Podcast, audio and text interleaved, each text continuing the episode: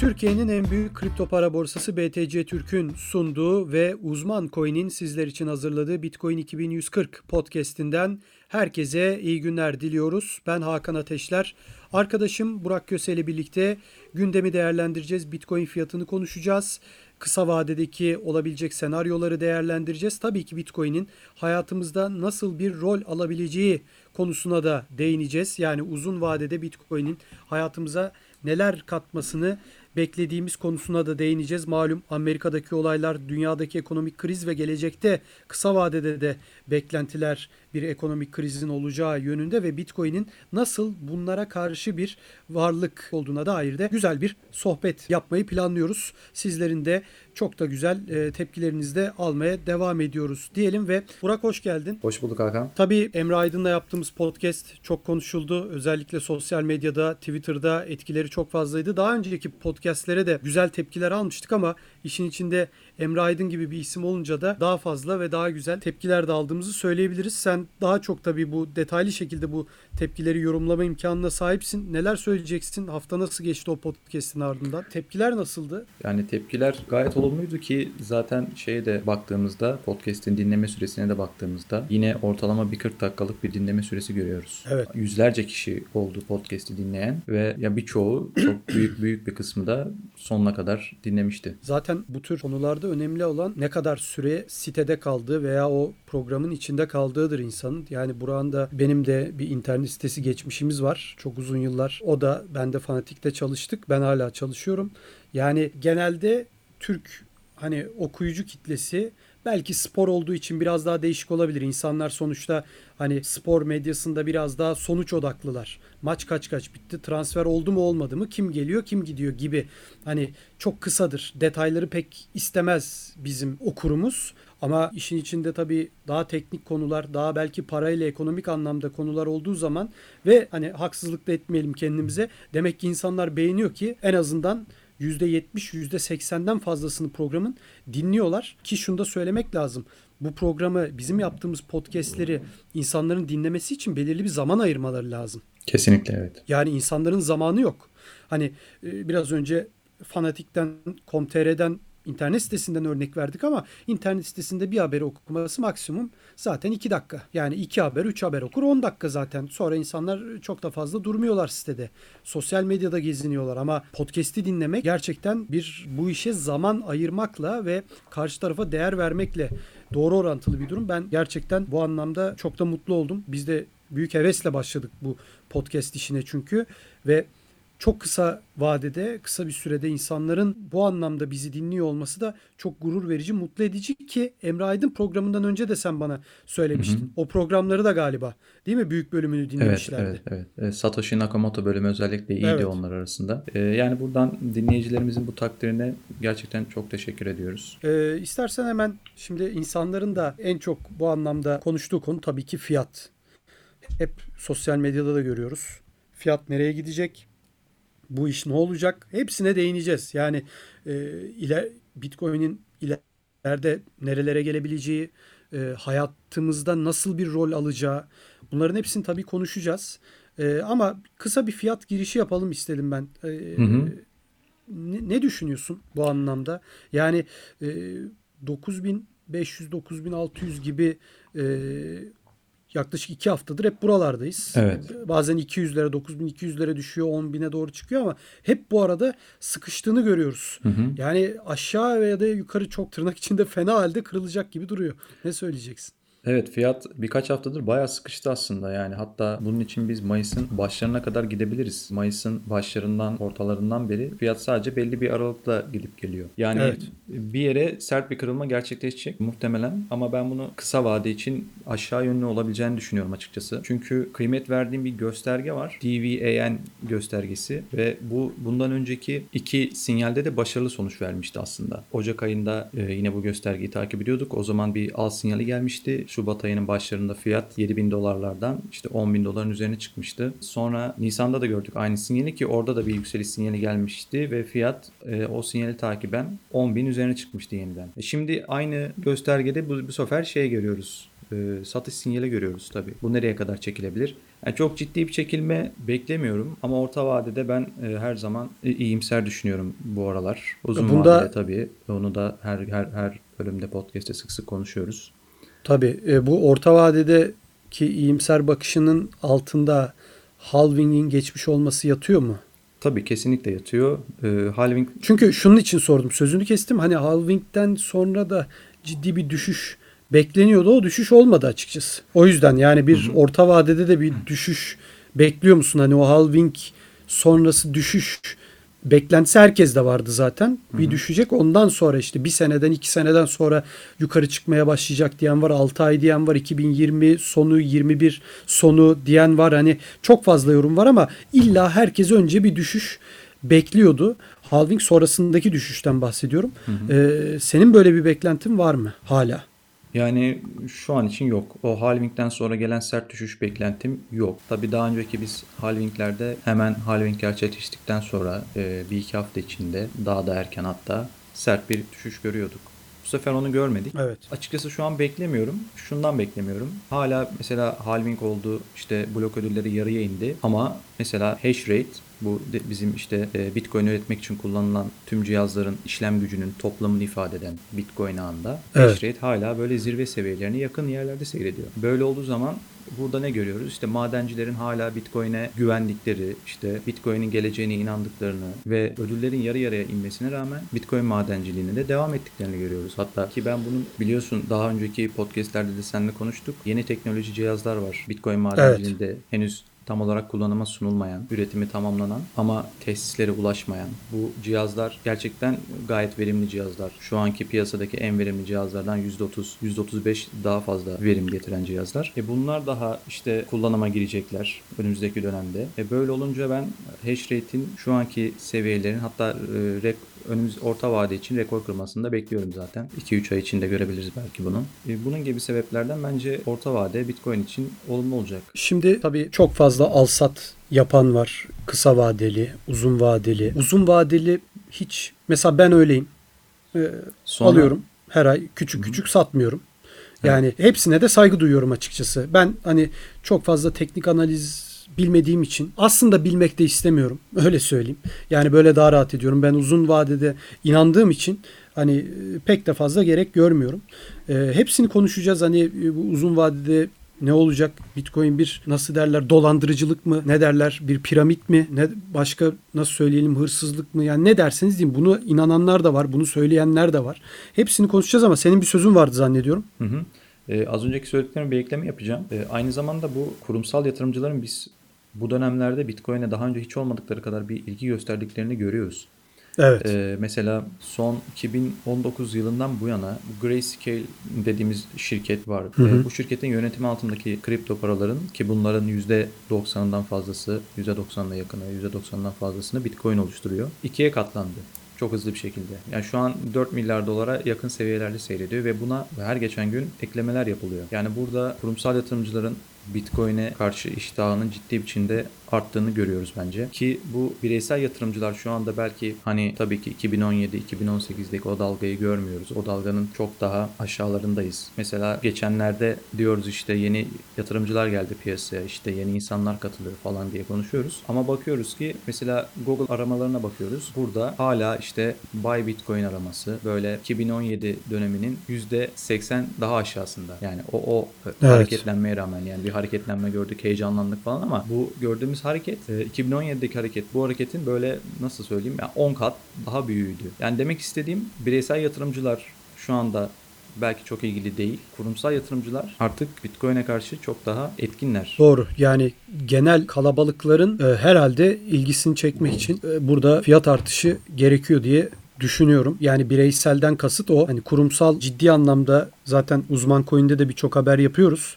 Bu anlamda yani madenciliğin bile birazdan konuşuruz. Nerelere geldiğini gördüğümüzde artık e, bırak bilgisayarı falan eski tür hani mining e, teçhizatlarıyla, madencilik teçhizatlarıyla bile artık e, madencilik yapılması imkansız hale geliyor. Yani imkansız değil de para kazanamazsın. Boşa zarar edersin. O yüzden hani çok ciddi bir kurumsal para yatırımı, çok ciddi bir kurumsal madencilik yatırımı da hatta var. Sadece para da değil. E, ama e, genel kalabalıkların yani senin, benim, karşı komşunun, e, kuzeninin, akrabanın falan ne bileyim yurt dışında yaşayan arkadaşının bir türlü alması için artık herhalde biraz daha fiyatın artması gerekecek gibi geliyor bana. Tabii yani fiyat Bitcoin için çok büyük bir reklam. Hatta en büyük reklam Doğru. fiyat. Şimdi tabii biraz önce de bahsettiğim gibi istiyorsan yavaş yavaş şu ya bunlar ilk podcastlerimiz. O yüzden biraz daha nasıl diyelim Bitcoin nedir? Hayatımıza ne getirir gibi konulara basit konular aslında e, girmek istiyorum. Çünkü çoğu insan hala buna inanmıyor. Çoğu insan hani biz zaten bu tür konularda biraz ön yargılı bir halkız. Ama ben bütün dünyada da bu ön yargıyı görüyorum. Hala işte dolandırıcılık paranızı alacaklar. Kardeşim sıfır dolara inecek. O zaman pişman olacaksın. Veya olumlu bakanlar da şöyle bakıyor sen o parayı unut. Yani o da aslında sen o parayı unut demek de bu kardeşim patlayabilir sıfır dolara inebilir Tabii. Aynen. anlamına geliyor. Yani olumlu bakıyor ama olumlu bakan biri de ne diyor? Çok yani şüpheci. unut o parayı sen. Tabii çok şüpheci. Yani sıfır dolara düşerse de şaşırma ama yap yatırımını diyor o insanda olumlu bakmasına rağmen. Şimdi sana hemen oradan soruyla başlayayım. Bu Bitcoin nereden çıktı? Niye biz Bitcoin alalım? Niye insanlar yatırım yapsın? Bu kadar kurumsal şirketler, dev şirketler belki 5-6 sene öncesinde böyle değildi ama şu anda neden bu kadar ciddi yatırım yapmaya başladılar? Ama ilk bölümden cevaplamaya başlamanı istiyorum. Yani neden alalım? Neden bakkal, kasap, işte demin dediğim kuzenin, arkadaşın, bizler neden alalım Bitcoin? Köşede küçük bir meblağ da olsa neden dursun? Çünkü Bitcoin şu anda kıtlığı en kesin olan varlık. Buna e, bunu net bir şekilde bence söyleyebiliriz. Çünkü artık öyle bir noktaya geldik ki altının kıtlığını bile tartışabiliyoruz. Bitcoin'in kıtlığı ise Garanti. Garanti. Aynen. Kesin. Yani kesin. Çünkü tabii yine buna da itirazlar oluyor. Bitcoin arzı 21 milyonla sınırlı. Bazıları diyor ki işte artırılabilir. Bu sonuçta bir bilgisayar kodu falan vesaire. Ama işin özü öyle değil. Yani belki teknik teorik olarak bu mümkün gözükebilir ama iş uygulamaya geldiğinde Bitcoin'in o 21 milyonluk arz sınırını artırmak ve o şekilde Bitcoin'i uygulama, uygulamaya koymak mümkün değil.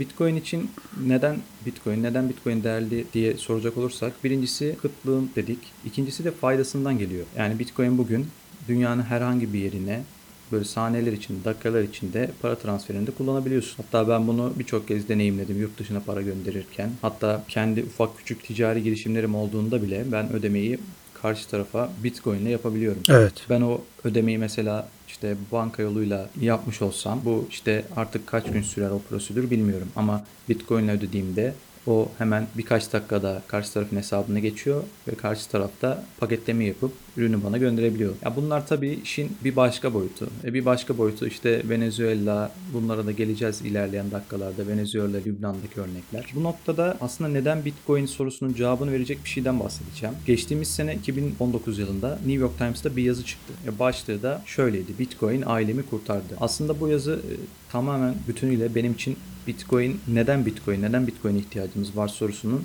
en net cevabını taşıyor. Sen de biliyorsun ki Venezuela'da yıllardır devam eden kötü ekonomik koşulları her gün medyadan okuyoruz. Tabii.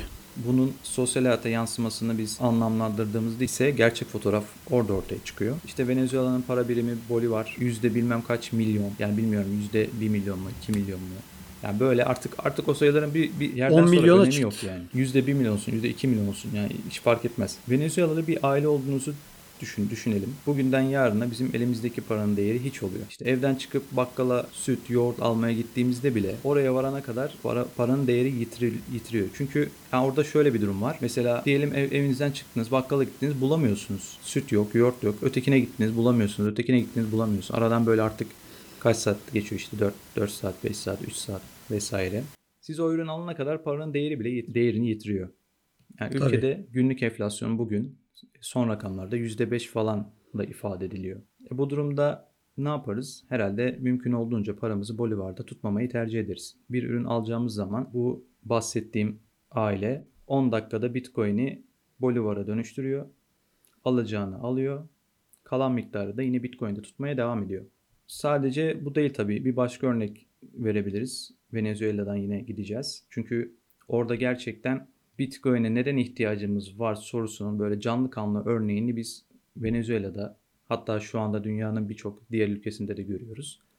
Ama Venezuela'da daha çarpıcı bir şekilde görüyoruz. Çünkü orada Amerikan ambargosu falan da olduğu için, paranın dolaşımı çok sınırlı olduğu için Venezuela bu açıdan daha çarpıcı bir örnek. Ya Venezuela tabii çok uç bir örnek ama komşu ülkeleri Venezuela'nın Kolombiya'sından işte e, Bolivya'sına veya Arjantin'den Uruguay'ına kadar da çok da farklı değil. Yani tamam böyle yüzde bir milyon hatta 10 milyon olmadı hiçbir zaman oralarda enflasyon ama e, baktığın zaman orada da yerel paralardı. İşte Arjantin pezosu olsun, e, diğer paralar olsun çok çok ciddi bir e, değer yitirme durumuna geldiler. Yani ki Venezuela da aslında yeraltı kaynakları e, açısından çok zengin bir ülke. Yani petrol anlamında çok zengin bir ülke. Yani bir tane e, gofret karşılığı bile bir depo bazen benzin doldurabildiğiniz bir ülke. Öyle bir ülkede yaşanıyor bu kadar fakirlik. Onu da belirtmek lazım. Evet. Ve tüm kıtanın da çok da farkı yok Venezuela'dan onu da söyleyelim. Evet. Şimdi Venezuela'da biz eğer bir freelance iş yapıyorsak, sadece işimizi internet üzerinden yürütüyorsak dünyanın her yerine iş yapıyorsunuz. İş ödemeye gelince burada sıkıntı çıkıyor. Çünkü çoğu işverenin kullandığı işte PayPal ve benzeri sistemler ülkede çalışmıyor. E, bu sefer ödeme sorunu çıkıyor. Bu durumda işte devreye Bitcoin giriyor. İşi teslim ediyorsunuz. Ödemeyi de saniyeler içinde Bitcoin'ini alıyorsunuz. Sonra ülkeden çıkmak istiyorsunuz. Yanınızda para götüremiyorsunuz. Çünkü işte kolluk kuvvetleri sınırda paranıza el koyuyorlar. Tabii. E Bitcoin burada paralarınız için sizin için bir başka güvence oluyor. Kimse Bitcoin'lerinize el koyamıyor. Tamam bugün dolara el koyabilirsin. İşte banka hesabındaki paranıza el koyabilirler. İşte sınırdan para çıkarmak istediğinizde her ne olursa olsun altın olsun bir başka değerli bir eşyanız olsun el koyabilirler. Bitcoin'de bu mümkün değil. Hatta senin burada çarpıcı bir örneğin var galiba. Küba örneği mi? Küba mıydı? Hangisiydi ya? Hatırlayamadım. Küba'ydı şimdi. evet. Küba'ydı. Küba'ydı. E, tabii o zaman Bitcoin yoktu. Onu da belirtelim. E, hemen söyleyeyim örneği. Eğer çarpıcı o, bir örnekti bence. Tabii tabii. E, yani o örnek çok çarpıcı dediğin gibi. E, hemen söyleyeyim, kısaca anlatayım. Benim yaklaşık 5 sene önce kuzenim evlenmişti. E, ve balayı içinde Küba'ya gittiler. Orayı merak ediyorlardı. E, çok değişik bir ülke çünkü. Hem kapitalizmin yaşanmadığı bir ülke hem e, ciddi anlamda da dünyaya kapalı bir ülke. E, tabii Amerika ile komşu olması da onlar açısından zorlu bir mücadele gerektiriyor. Böyle bir seçim yapmışlar. Neyse gitti. E, orada bir adamın hikayesini dinlemişlerdi. Bu adam Fidel Castro'nun oradaki savaşı kazanmadan önce bir doktor, göz doktoru ve çok ciddi gelir elde eden bir doktor. Mali durumu, ekonomik durumu çok çok iyi bir doktor ve ciddi bir birikimi de var. Zannediyorum e, artık böyle yani o devrimden önce, devrim dedikleri Fidel Castro'nun başa geçmesinden önce e, böyle bir 80 bin pound muydu, 50 bin pound mu öyle ciddi bir rakam o dönemin parasıyla. Yani şu bu, bu zamanın da değil bir birikimi var ve devrim oluyor. Devrim olduktan sonra e, çok kısa anlatayım. Devlet geliyor bu para e, hepimizin parası diyor. Kardeşim diyor, yoldaş diyor, her şey diyor ve ondan sonra parasını devlet alıyor. O adam da 5 parasız kalıyor ve şu anda da o göz doktoru e, çok cüzi bir miktara çalışan bir doktor ve hiç parası da yok. Ama o dönem eğer Bitcoin olsaydı o adam belki işte o 80 bin pound'unu sterlinini Bitcoin'e çevirir ee, şöyle küçük bir USB'de tutar veya sadece bir borsada tutar. Avrupa'daki başka bir borsaya aktarır ve bir uçak bileti alarak Avrupa'ya giderek aslında o paranın e, zenginliğini yaşayabilirdi. Ama e, hatta işini bile o ülkelerde devam ettirip çünkü teknik bir iş göz doktorundan bahsediyoruz. Ha Küba'da olmuşsun, ha İspanya'da, ha Fransa'da, ha Türkiye'de göz doktoru olmuşsun. Yani başka bir ülkede hayatına çok daha iyi şartlarda Hı-hı. devam edip aynı zenginliği yaşayabilirdi. Yani burada tek dezavantajı ülkesinden ayrılmak olurdu. Yani bütün bu şartlara baktığında adam onun için doğacı olurdu zaten. Eğer Bitcoin olsaydı o dönem çok daha farklı bir hayatı olabilirdi o kişinin, çocuklarının, torunlarının e, yani bütün aileyi etkileyen bir şey aslında. Çok evet. çok çarpıcı bir örnek dediğin gibi. Hı hı. Yani o tabii e, senin dediğin olay belki çok daha eski olabilir ama bugün dünya üzerinde biz bunu e, günümüzde birçok dünya ülkesinde görüyoruz zaten. Hatta son zamanlarda Lübnan'da sık sık e, buna benzer konularla gündeme geliyor. Orada da biliyorsun ki ağır bir ekonomik kriz var. Hükümet ağır bir sermaye Tabii. kontrolü uyguluyor. İnsanlar emekleriyle çalışıp ter döküp kazandıkları paraları banka hesaplarından istedikleri gibi çekemiyorlar. Günlük işte bir çekim limiti var işte vesaire. Bu nedenle çok sayıda Lübnanlı'nın ülke dışına paralarını ülke dışına çıkarmanın bir yolu olarak Bitcoin'i kullandığını duyuyoruz Lübnan'da. Yani tüm bunlardan nasıl bir sonuç çıkıyor? Bence şu şöyle bir sonuç çıkıyor. Politikacılar, günümüzde politikacılar, yönetimler, yani merkezi otorite artık dünyayı kavrayış biçimleriyle aldıkları bu kötü kararların bir sonucunu görüyoruz tüm bu hikayelerde. Ee, yani bence merkezi otoriteler artık herhalde yeni dünyanın bu vizyonunu taşımakta güçlük çekiyorlar gibi geliyor bana. Katılıyorum. Sonuna kadar katılıyorum. Çünkü şöyle bir şey de var. Yani sadece ekonomik anlamda da değil. Tüm olaylara baktığın zaman, bugün Amerika'daki olaylara baktığın zaman tür olaylar ki hep yaşanır Amerika'da. Benim bir rap müzik, hip hop müzik ilgim de var. Sen de biliyorsun bunu. Hı hı. Ve hani Türkçe değil genelde Amerikalıların yaptığı rap müziği ben dinlerim. Hatta dinlemeye başladığımda Türkçe rap dediğiniz zaman sadece kartel vardı. Ki karteli de beğenirdim ama e, şunu söylemek istiyorum ki kartelin şarkıları da aslında Almanya'daki Türklerle ilgilidir. Evet. Yani aslında şunu söylemek istiyorum. Amerika'da yaşanan bu olaylar 20 sene önce 30-40 sene önce de yaşanıyordu ve işte rap müziğe nereden geldik? Bu müzik e, tarzı da zaten o yaşanan olayları insanlara tasvir ediyordu, söylüyordu, gösteriyordu. E, çünkü gerçek olaylardan bahsediyordu. Ama şimdi 1980, 90'lar ve 2000'lerin başından bahsediyoruz. Bakın ekonomik bir olaydan bahsetmiyorum. İlla ki bağlantısı vardır tabii ki. Tamamen ayıramazsınız ekonomiyle ama şunu söylemek istiyorum.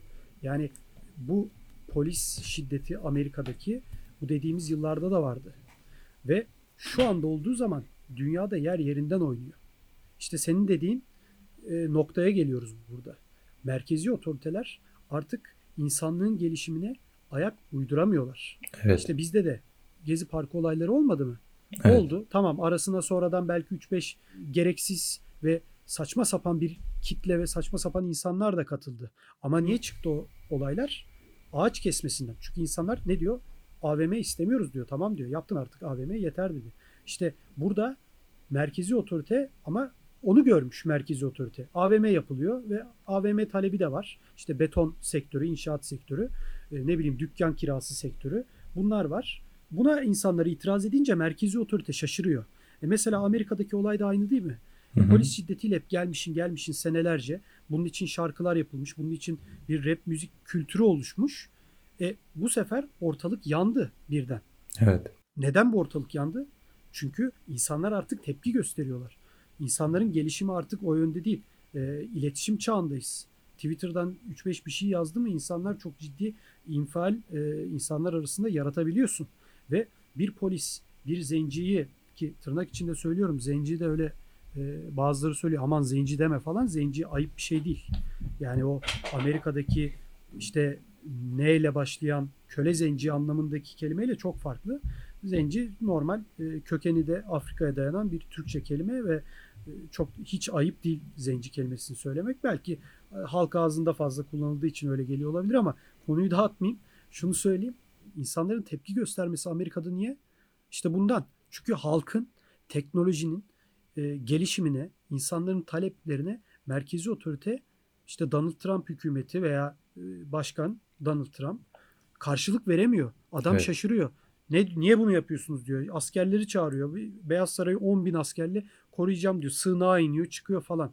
Ya bu devrin işleri değil bunlar artık. Hani, Kesinlikle. E, Amerika e, dünyanın en gelişmiş ülkesi diyoruz. İşte Çin'de bile Çin ordusuna kafa tutuyor. İşte bizim Orta Doğu bölgesinde birçok operasyona katılıyor. Yani buralara girmek istemiyorum ama bu kadar güçlü bir ülke bile e, merkezi otorite anlamında insanların taleplerine karşılık veremiyor.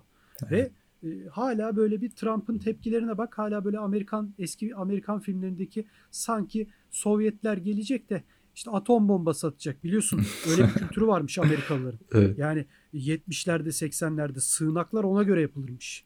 Böyle e, 20 gün 40 gün kalacak erzak tüketilecek erzak sığınaklara gömülür e, ve çok derinlere böyle o tarladaki evlerin Hı-hı. alt sığınakları vardır. Filmlerde hep görürüz. Ben hiç gitmedim Amerika'ya ama hep filmlerde görüyoruz. Yani hep böyle korku ne? Amerika'da Sovyetler atom bombası atacak. O soğuk savaş dönemi. Hı hı. Çünkü onlarda atom bombası var. Amerika'da var. İşte Amerika 2000 tank koyuyor. Sovyetler 2500 tank koyuyor karşısına falan. Hani e, çok uzattım biliyorum ama bütün bu konulara baktığın zaman işte Bitcoin bütün bunlara çözüm olarak ortaya çıkıyor.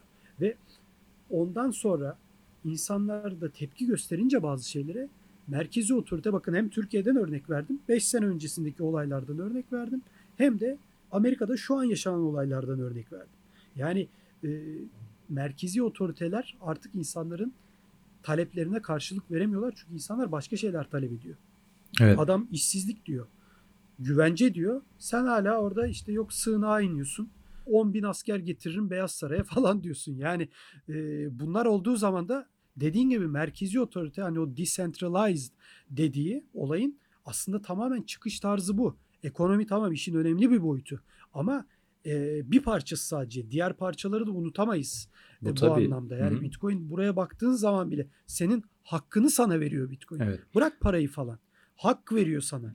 Yani Bitcoin'i oluşturan bu felsefe zaten 1970'lerden itibaren gelişen bir şey. O Bitcoin'in doğuşu da işte o çevrede takılan diyeyim tırnak içinde bir grup insanı insan arasından çıkan bir kişinin tabii kişi mi grup mu bilmiyoruz gerçi hala e, ortada bir takma isim olduğundan dolayı oluşturduğu bir para birimi Bitcoin. Yani arkasında 70'lere uzanan çok ciddi bir felsefe var ve tüm bu güncel olaylardan da bahsederek özetlediğimiz çerçeve bu felsefenin karşısında. Tabii Amerika'dan örnek verdin güncel olaylardan falan. Hatta orada bu e, Trump'ın kameraların karşısına geçip İncil'i göstermesi bence yani Tabii. dünyada bu böyle sistem sancısının bir işareti artık yani o değişim sancısının bir işareti gibi sanki yani yıl 2020 e, işte Tabii. dünyanın süper gücü, dünyanın en güçlü devleti, işte teknoloji de olsun, finans da olsun her alanda dünyanın en etkili devletinin başındaki kişi kameraların karşısına geçip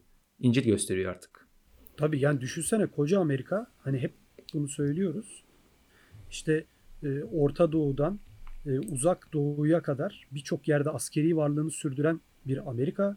Ay'a, diğer gezegenlere e, birçok araç gönderen işte o Falcon 9, Falcon 9 değil mi Tesla? Hı hı. Bütün bunlara baktığın zaman bu teknolojilerin içinde bu teknolojileri içinde barındıran ülke Amerika ve başındaki adam çıkıyor orada bir e, ki saygımız da var. Ben hiçbir inanca bu anlamda ters bir şey söylemek istemiyorum ama bu tür inançları tamamen suistimal eden bir din kitabını, dini kitabı tutup gösteriyor. Yani adam orada füze gönderiyor. Milyar, milyon dolarlar, yüz milyonlarca dolar harcıyor füze evet. gönderiyor. Sen orada sadece elinde bir din kitabı tutmakla bu tür olayları çözebileceğini düşünüyorsun. Yani inanılmaz bir karşıtlık üzerinde duruyor şu anda. Dünyanın en büyük ülkesi dediğimiz, en büyük ekonomisi dediğimiz Amerika.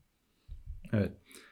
Şimdi biraz da e, konuyu toparlayarak Bitcoin'e aslında e, hani biraz şey boyutunu konuştuk, sosyal, ekonomik boyutunu konuştuk. Biraz da böyle teknik kısmından bahsedelim. Bitcoin teknik olarak neden önemli? Neden Bitcoin? Şimdi bir para biriminin başarılı olup olmadığını biz neye göre değerlendiriyoruz? Kıtlık, işte bölünebilirlik, taşınabilirlik, dayanıklılık, işte sahteciliğe karşı korunabilir olması ve benzeri e, faktörlere göre işte bu para birimi iyi bir sağlam bir para birimidir veya değildir diyebiliriz. Şimdi bakalım bölünebilirliğe geldiğimizde Bitcoin'in küçük birimlere bölünebilir olduğunu görüyoruz. Sonra taşınabilirlik, bir para birimi kolaylıkla kişiler arasında ve kurumlar arasında aktarılabilir olmalı. Bitcoin'de zaten bunu çok rahat bir şekilde yapabiliyoruz diğer para birimlerine göre hatta altına göre.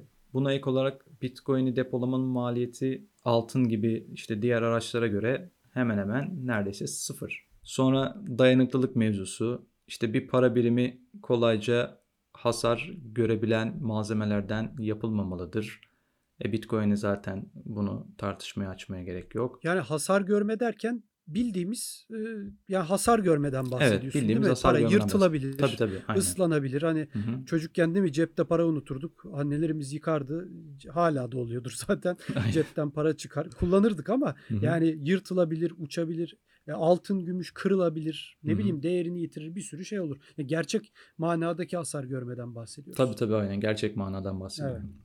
Sonra sahteciliğe karşı koruma, işte bir para biriminin taklit edilebilmesi zor olmalı. İşte aksi durumda zaten işte kötü niyetli insanlar parasal sistemi sahte paralarla bozabilirler ve para biriminin değerini olumsuz etkileyebilirler. Şimdi tüm bunlara baktığımızda Bitcoin'in e, bu saydığım maddedeki sınavlardan bence e, geçtiğini görüyoruz. Bitcoin'in eksiği nedir? Bitcoin'in eksiği en en önemli eksik yanı köklü olmaması. Yani altın bugün yüzyıllardır kullanılıyor. İşte paranın da yine kağıt paranın 10 yıllardır, 100 yıllardır süre gelen bir geçmişi var.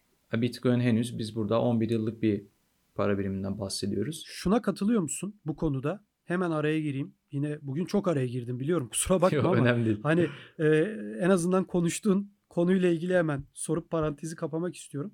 Mesela hani para diyoruz, kağıt para dedik. Zamanda midyeler varmış, alüminyum varmış, altın, gümüş ikisinin karışımı derken bir sürü şey var ama bunlara baktığında neredeyse binlerce sene var. Yani Sümerlerden gelen işte Lidyalılara, Frigyalılara yani ve günümüze gelen bir sistemden bahsediyoruz. Dolayısıyla 10 yıl zaman açısından baktığında tabii çok çok küçük hı hı. bir zaman dilimi. Ama şu da söyleniyor. Katılıyor musun buna? Devrimize yani bu günümüze baktığın zaman 10 yıl bu anlamda yine uzun bir süre evet. deniyor Bitcoin için. Neden? Çünkü o o dönemler eski dönemler zaten 200 yıl geçiyor. 200 yıl önceki halinden dünyanın hiçbir farkı yok. Adam Hı-hı. yine sapanla tarla sürüyor. Hı-hı. Yine işte e, para varsa var, yoksa yok, kağıtsa kağıt. Yani bin sene geçiyor. Evet. Hiçbir şey yok ama teknoloji geliştiği zaman şimdi bakıyorsun 30 sene önce internet bile yoktu. 20 sene önce internette biz böyle bir program yapamazdık. Şimdi vazgeçilmez oldu. Yani bundan 10 sene sonra her şey çok daha gelişmiş, çok daha farklı da olabilir. Yani 10 sene acaba çok da fazla e, çok da az bir süre değil mi diye düşünüyorum. Sen ne diyeceksin evet. bu konuda? Ya kesinlikle az bir süre değil. Zaten teknolojik ilerlemelerle beraber dünyanın gelişimi eski oranla çok daha hızlı bir şekilde ilerliyor. Yani burada işte bu sürenin işte 10 yıl 11 yıllık bir süreden bahsediyoruz ya. Yani bu hani belki bizim akıllarımızda kafalarımızda çok soru işareti yaratmıyor olabilir ama bu nedenle Bitcoin hakkın Bitcoin'e şüpheyle yaklaşan birçok insan olduğunu biliyorum. Yani biraz daha böyle durmuş üzerinden işte daha uzun bir süre geçmiş bir para birimi olarak Bitcoin'i tartışıyorsak o zaman çok daha farklı bir şekilde bahsedebiliriz belki Bitcoin'den. Tabii ki. Yani dedik 11 yıllık bir geçmiş var Bitcoin'in. Yani Bitcoin'e şu aşamada hani yatırım yapmak riskli ama işte fırsat büyük. Peki bunu derken yani senin bu kurduğun cümlenin aynısını kurup bu yüzden Bitcoin'e kumar diyen de var. Buna katılıyor musun? Yani kardeşim risk büyük, kazanç büyük, risk büyük, kayıp da büyük. Dolayısıyla bu bir kumardır diyen bir kitle de var. Sen buna katılıyor musun? Ben kumar olduğunu düşünmüyorum. Yani burada e, herkesin tabii e, kendi risk algısı farklı. Herkes kendi risk algısına göre kendi değerlendirmesini yaparak Bitcoin almalı. Yani bir insan tabii. büyük bir risk de alabilir. Yani yaşı gençtir, kaybedeceğim bir şey yok der. Zaten ne kaybedeceğim der. E, ona göre kendine büyük bir risk alır. Ama bir başka adam çok daha az risk almak ister. O yine kişiden kişiye göre değişecek bir şey ama Bitcoin'in kumar olduğunu ben asla düşünmüyorum ve katılmıyorum. Ya ben de düşünmüyorum. Zaten hani bu kadar dakikadır konuşuyoruz. Hani e, bütün bu anlattıklarımızdan sonra size hani en azından şu anda bile yani bırakın geçmişi veya gelecekteki potansiyel muhtemel senaryoları şu anda bile paranız cebinizde atıyorum çuvalla da para olsa hiç işte Venezuela örneğini sen verdin. Hı hı. Hiç para da olmasa seni bir şekilde kurtarıyor. Ya o çuvalı çuvalla olan parayı sen dışarı çıkaramazsın. Bugün Türkiye'den de dışarı çıkaramazsın. Evet. Ee, Avrupa'dan da. Yani biliyorsun ben e, bize yakın diye Yunan adalarının arada bir tatile gidiyorum. Orada bile adaya çıktığın zaman üzerinizde 10 bin eurodan fazla para varsa lütfen hemen işte şuraya başvurun ve e, bildirin diyor. Hı hı. Yani değil mi? Şimdi e, aslında hatta iyi bile bir şey yapıyorsun. 10 bin euro ile sen yabancı bir ülkeye gidiyorsun. Onun mutlu olması lazım o adamın aslında. Evet. Ama yani o, onu bile sen senden beyan etmeni istiyor adam. O, o bile bir özgürlüğüne bence bir insanın sekte vuruyor. Yani Bitcoin şu anda bile bütün bu bahsettiğimiz konuları çözen bir varlık. Dolayısıyla ben de senin gibi kumar olduğunu pek düşünmüyorum. Evet. Yani dünya tarihinde hiçbir zaman bir banka veya hükümet gibi güvenilir bir aracıya bizim ihtiyacımız olmadan böyle uzak dünyanın bir ucundan bir ucuna değer aktarımı Bitcoin'den önce gerçekten mümkün değildi. Bitcoin'in bir başka güzelliğini bence burada görüyoruz. Yani bu Bitcoin ile mümkün oluyor şu anda. Herhangi bir aracıya ihtiyaç duymaksızın değer aktarımı yapabilmek. Tabii şimdi Bitcoin'e bazı itirazlar da işte şöyle deniyor. İşte Bitcoin'in içsel bir değeri yok vesaire işte altın e, birçok yerde kullanıyor, kullanılıyor, kullanım alanına sahip. Ne bileyim işte sanayide kullanılıyor, şurada kullanılıyor vesaire. E Bitcoin'in böyle bir kullanım durumu yok. Bitcoin'in bir içsel değeri yok gibi itirazlar da var. Şimdi ben burada tarihsel bir örnek vererek ilgi çekici bir şeyden bahsetmek istiyorum. Tüm zamanların en büyük iş, iş insanlarından biridir Henry Ford. Tabii. Bundan 100 yıl önce aslında bugün Bitcoin'i hatırlatan açıklamalar yapıyor. Şöyle mesela 1921 baskılı New York Tribune gazetesinde verdiği bir demeçte Henry Ford altının yerini alacak bir enerji parası geliştirmeyi planladığını açıklıyor. İşte şey diyor altın kontrol edilebilen bir varlık e, hükümetler, devletler tarafından. İşte bu yüzden savaşlara yol açıyor. Biz bu kontrolü yok etmeliyiz altın üstündeki ve savaşları durdurmalıyız. Henry Ford'un böyle bir çıkışı var. Enerjiyle desteklenen bir para birimi geliştirerek... 1920'den bahsediyorsun ya inan, inanılmaz bir şey. Evet. Enerjiyle desteklenen bir para birimi geliştirerek işte savaşları durdurmayı planlıyordu. Çünkü işte her ülke Amerika'daki işte ne bileyim Wilson Gölü, Türkiye'deki enerji kaynakları gibi yok olmaz doğal zenginlikleri ile desteklenen para birimi çıkarabilirlerdi gibi bir düşüncesi var Henry Ford'un. Sadece işte enerjiyle desteklenecek bu para birimi işte ve enerjiyle destekleneceği için de biz e, altın gibi kontrol edebilen varlıklar sonucunda ortaya çıkan savaşların önüne geçebileceğiz şeklinde düş- bir düşüncesi var. Yani bugün birçok kişi işte Bitcoin'in mevcut üretim sürecinin bir enerji sarfiyatı olduğunu iddia ediyorlar. E, yani buna rağmen Bitcoin'in aslında bu bir e, bence enerji sarfiyatı değil. Daha çok işte üretim maliyetinin değerini desteklemesi. Bugün işte serbest bir piyasada herhangi bir malın maliyetini neye göre hesaplarsın? E, tabii ki malın üretiminde kullandığın enerjiye göre o enerji sarfiyatını malın maliyetine yansıtırsın. Yani o nedenle Bitcoin'in işte e, içsel değeri yok. Bitcoin işte tam bir enerji sarfiyatı ve benzeri iddialarına karşı 100 yıl önceden Henry Ford enerjiyle desteklenen bir para birimi düşünmüş.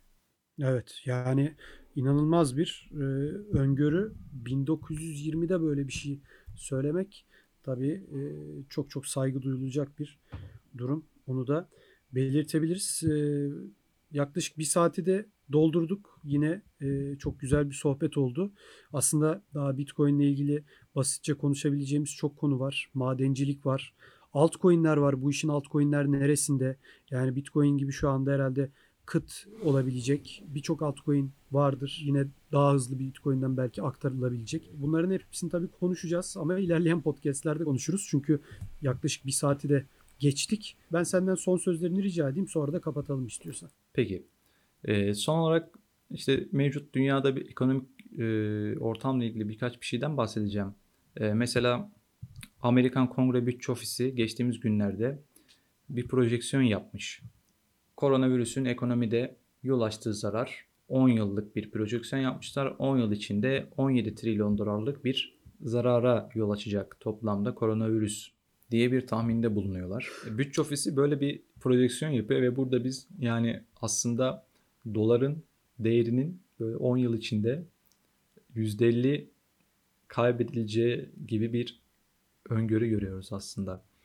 Bunun dışında ne bileyim yakın zamanda FED Başkanı zaten sanki bir şeyleri itiraf eder gibi bir açıklama yaptı.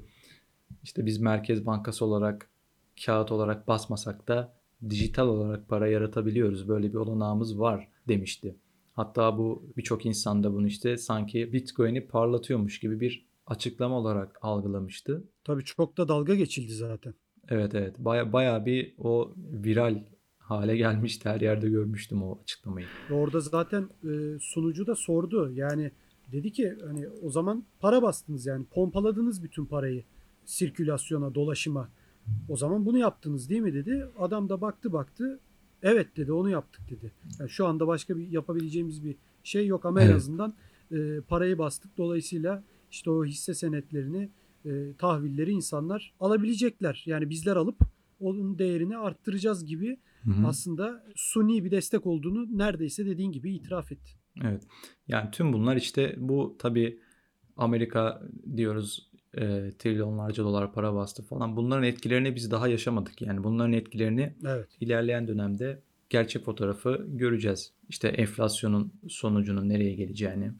Enflasyonist politikalar hatta çok daha hızlı bir şekilde devam ettiriliyor. E bu burada ne olacak?